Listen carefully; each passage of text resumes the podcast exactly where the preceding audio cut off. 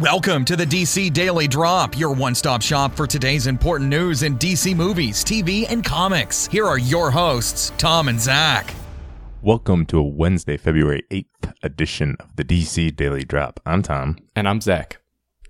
And today we have a few pieces of news on DC movies. First up, the just released Teen Titans The Judas Contract animated movie trailer just dropped a little bit ago.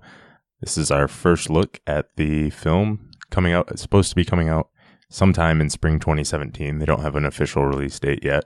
Um, it, notably, it said it was PG 13 for some violent, suggestive material and language. Uh, I think that's interesting because the last couple movies have been rated R Mhm. Justice League Dark and The Killing Joke. So that's kind of, I think, good news. But um, what do you think of this trailer, Zach?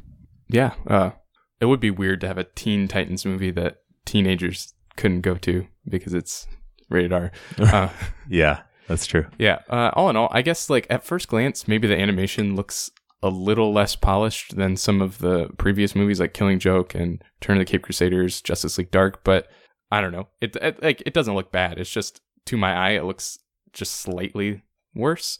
Um, but that's not a big deal. Um, obviously, the story and the action is more interesting than the animation. I think and that's more important. Personally, I didn't notice a difference. It looked the same as any other DC animated film lately.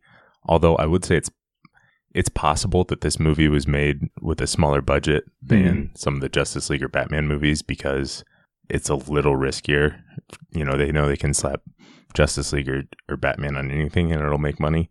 Uh, the Judas contract was actually supposed to be one of their first animated films after Superman Doomsday, and then it got delayed and put off and canceled, and now it's finally here. Um, but I would guess it has been delayed because they weren't sure if it would make a lot of money. Um, and even their last film that introduced the Teen Titans was Justice League versus Teen Titans. Mm-hmm. So um, it wouldn't surprise me if it was, but I didn't notice any problems with animation on my end. Yeah. And like I said, that's not, you know, that's not the main focus of it. Like the story and uh, uh, the character interaction, just like the Teen Titan characters are awesome. And so I'm excited. To, Yeah. I'm excited to see them, uh, the way they interact and whatever. Uh, this is a kind of a classic storyline that I'm excited to see brought to life, kind of. Yeah, and I'm glad they're doing this. Uh, they're obviously a really cool and important team, and we've seen them a little bit in this universe, and I'm glad we get to see a, a movie that focuses entirely on them. You know, we've got Justice League Dark and now Teen Titans. I'm glad they're expanding and showing us all the different characters in the DC universe. Yeah. And the Judas Contract would be a great movie, a great storyline to start with, um, just because it has a lot of fans and is a very classic storyline, like you said. Yeah. So yeah, it's coming sometime in spring 2017. Um, we've also got Batman and Harley Quinn. Will be the next animated movie after that. That's supposed to be coming in summer of this year. Yeah. Um, All right, our next piece of news is Total Film Magazine had uh, just kind of a little article about Justice League, um, and they mentioned in there that there's three mother boxes that are going to play a role in the movie, and one of them is Cyborg. He, it is im- imbuing Cyborg. Um, what do you think about this? Is this surprising to you?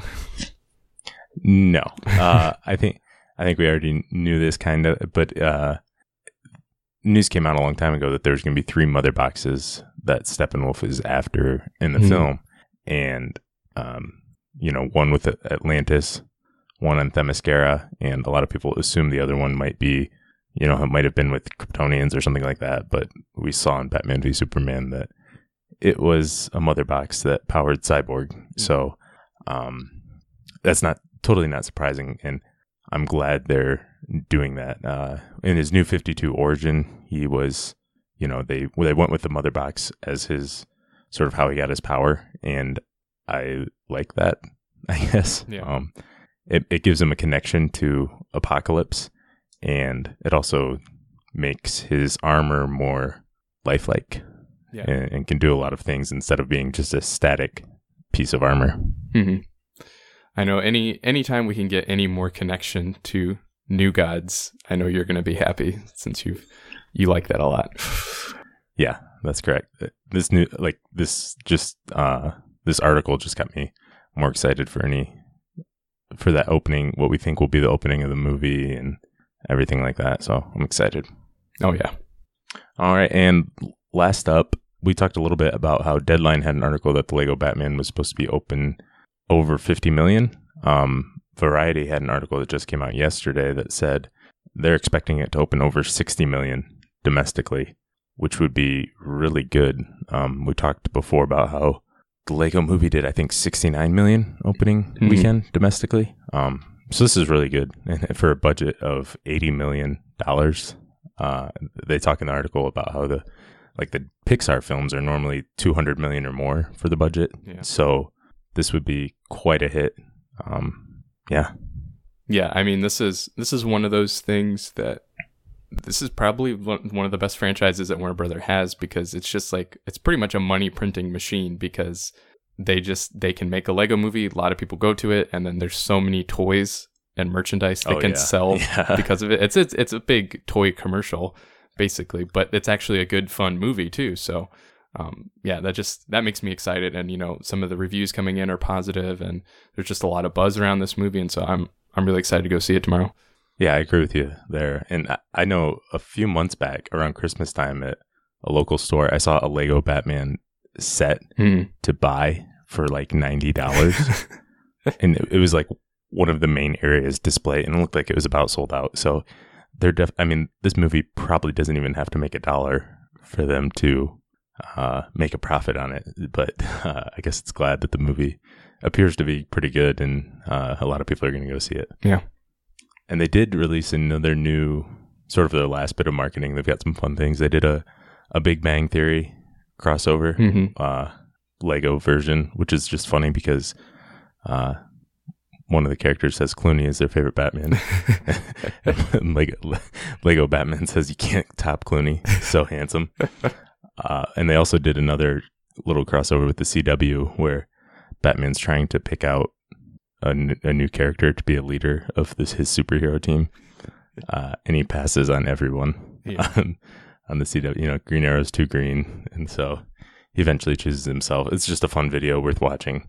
Um, so check that out. All right, well that's all we've got for today. Thanks for listening, and we'll be back again tomorrow.